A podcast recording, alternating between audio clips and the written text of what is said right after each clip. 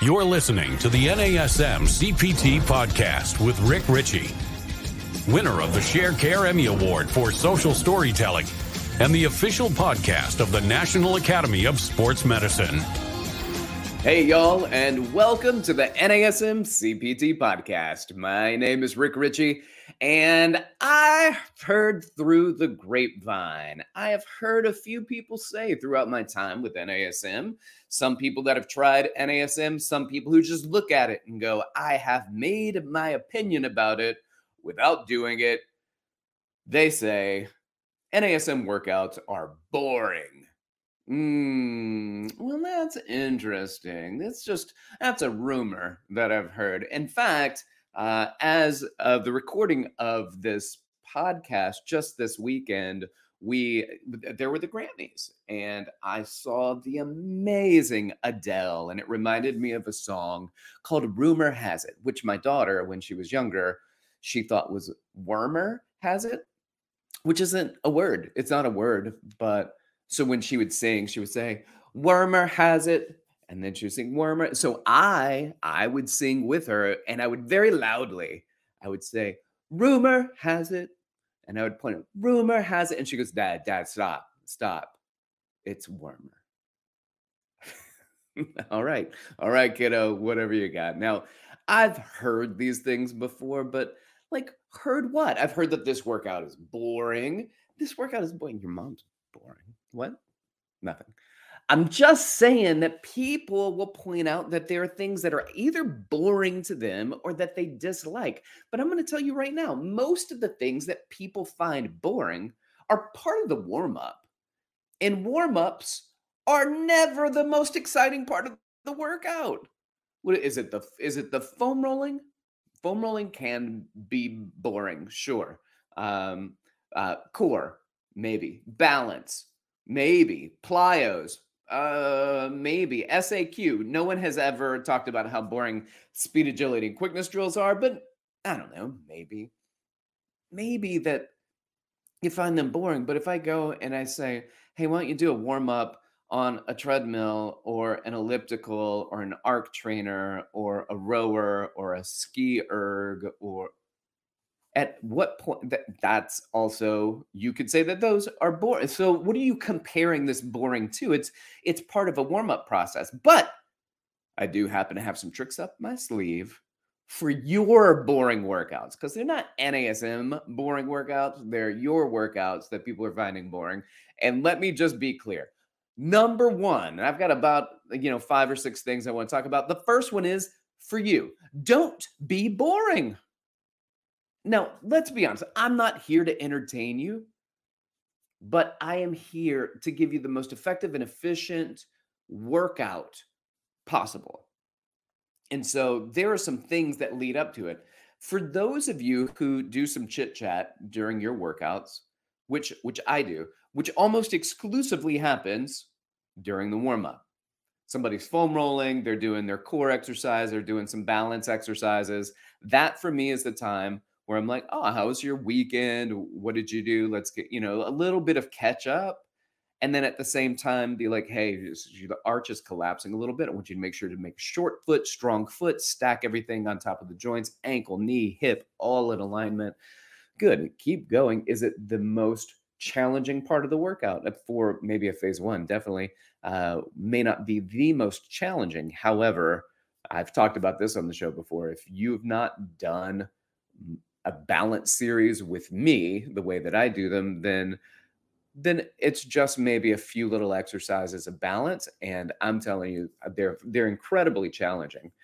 So my my point to you is put together your program ahead of time and don't be boring with it.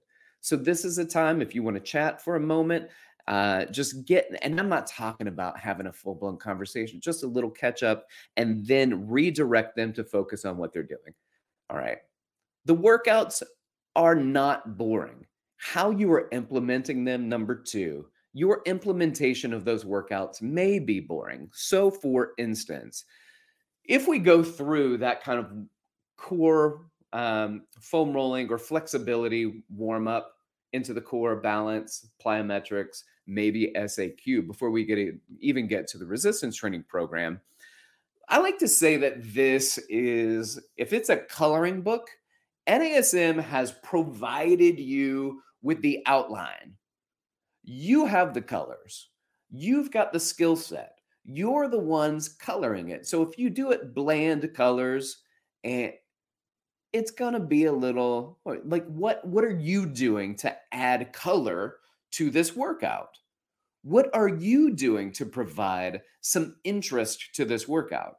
Because if you go to the NASM exercise library, it's not an exhaustive list of what you can or should be doing. They are simply the NASM OPT model is simply that it is a model for you to follow. It is the outline in the coloring book. And it is up for up to you to color it. So you can provide the different color to it with your own exercises, with your own flair. Everybody, when they color it, like the, the color stroke is a little bit different, the way that your wrist works, the way that you want to see the color palette laid out, you design that, staying within the framework.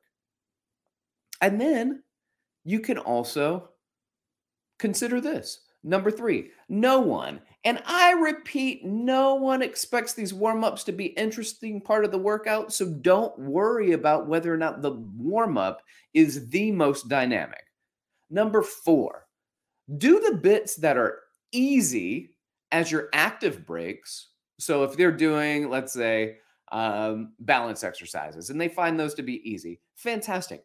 You don't want to do those in the warm up. You don't want to go through all of those things, even the core, let's say, core and balance. Let's do this. Let's put it in circuit with your workouts, whatever you're doing for your resistance training. And then for your active rest, you get one minute break. I want you to stand on a single leg, and we're going to do frontal plane reaches and single leg arm runners on one leg. We'll do the other set, come back and do the, excuse me, do the other leg. So you are now taking what was part of the warm up and they they didn't care for it. They found it boring.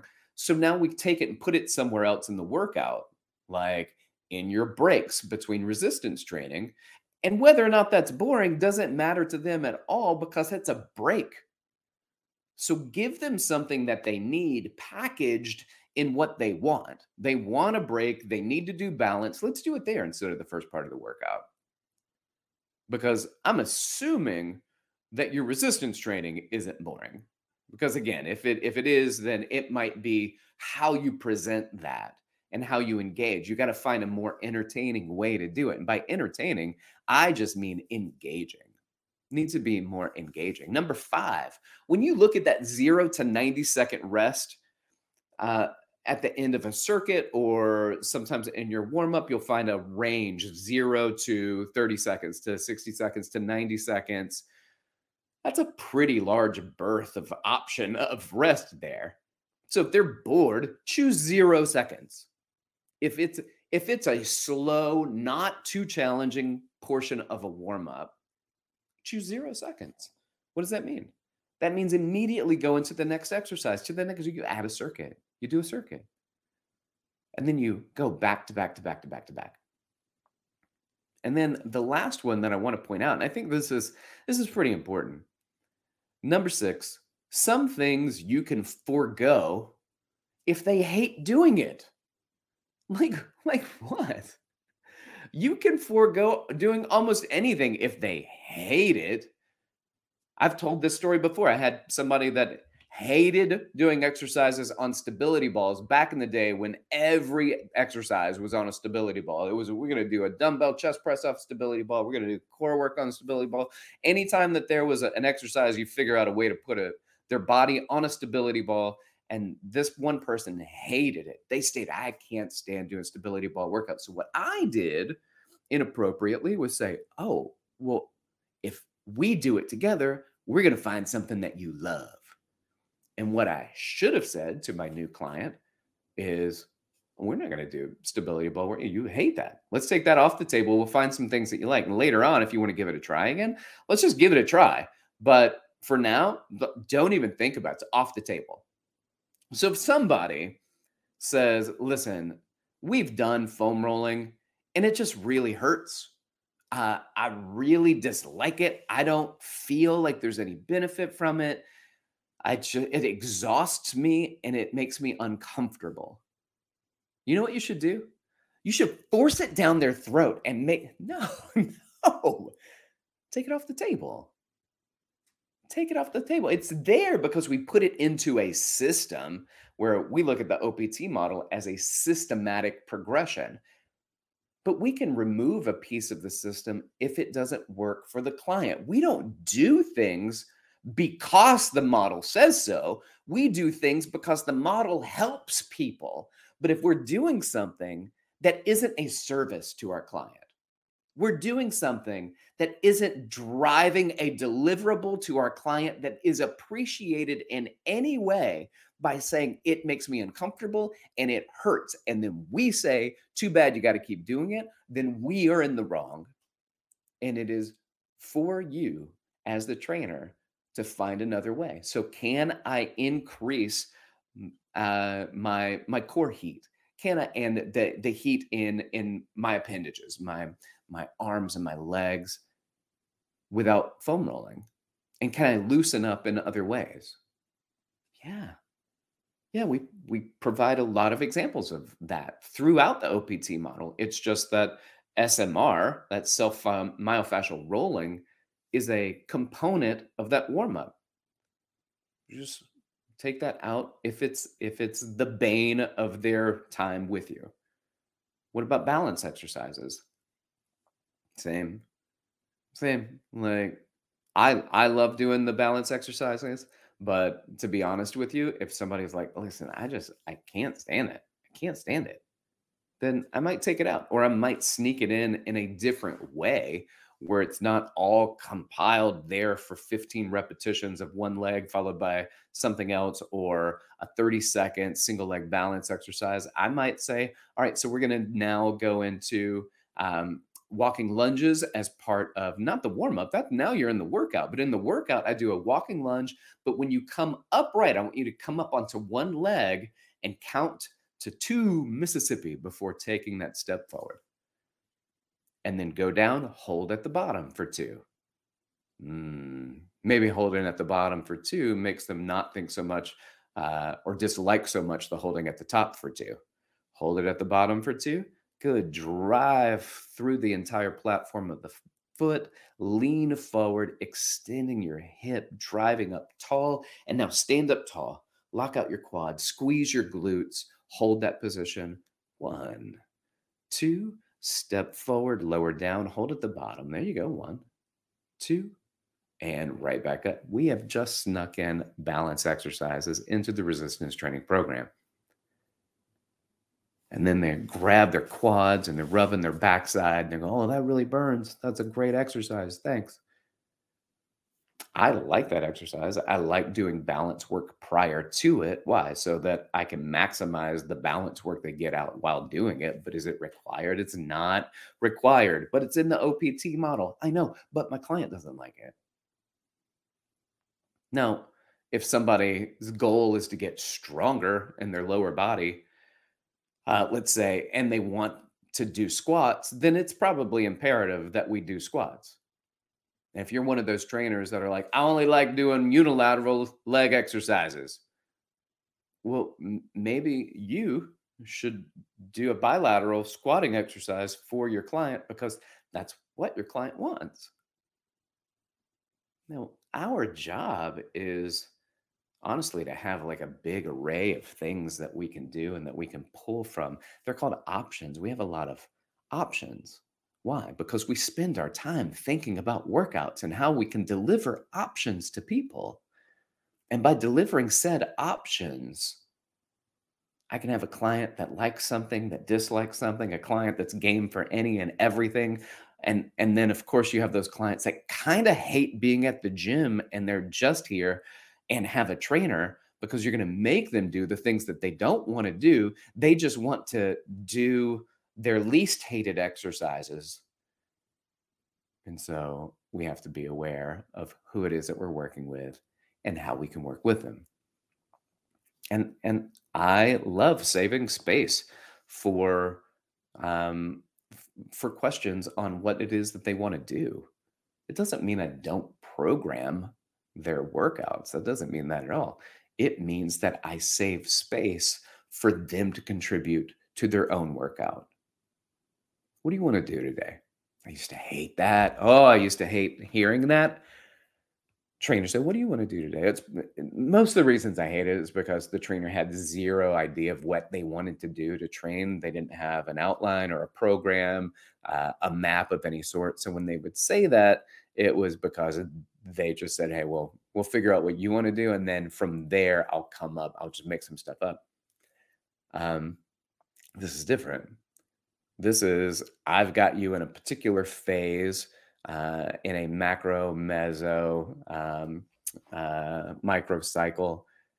And I ask you what your contributions to that cycle are in that particular workout so that you feel like you're more part of it. And we know that when people feel like they're more a part and that they contribute more to their own outcomes, that that increases compliance and adherence, which means what? They stick with you longer, baby. Come on. Participate, don't dictate. Let them be a part of that programming and come up with something, especially for people who just don't like exercises. Or they do exercises, they're boring, they do exercises, that doesn't feel good, they just don't like doing it. Ask them to contribute. What do you like doing? What would you like to do today? What would you like to focus on today in your workout that I can then put all of the plans that I have and center that around what it is that you want to do. Because we're going to get something that you want to get in, we're going to get some stuff that I want to get in, and we're going to work together to help you reach your goals. And that, my friends, is how we move forward in the not being boring category. How do I not be boring? First of all, by not being boring. Two, the workouts are not boring generally. Uh, it's how we implement them that can be boring. Three, no one expects the warm ups to be the most exciting part of the workout. Four, do the bits that are easy as your as your active breaks. My dog is going nuts because there's somebody in the hallway. Here we go. Come here, Rocky. Come. I'm going to introduce you to Rocky. Uh, five is that you've got a rest range. Come on, buddy. There we go for those of you watching on YouTube, this is Rocky. Rocky is our little Maltipoo, which I didn't think I would ever have one of these little, like, curly haired dogs like this. Little mm, tiny seven, eight, nine, ten pound dog. But I do. And he's adorable. So I'm not mad about it anymore. 90 seconds is a long rest time. Zero to 90 seconds. If they're bored, choose zero seconds. Boom, right into the next, to the next, to the next. And number six, some things you can forego. If they hate them or if they don't work for that client, and we can take it, stop. And we can just find something else to do. All right. Thank you so much for for being a part of this. Like, subscribe, share with your fitness fitness friends and family. If you want to reach out to me, you can do so. Hit me up on Instagram at dr.rickrichey.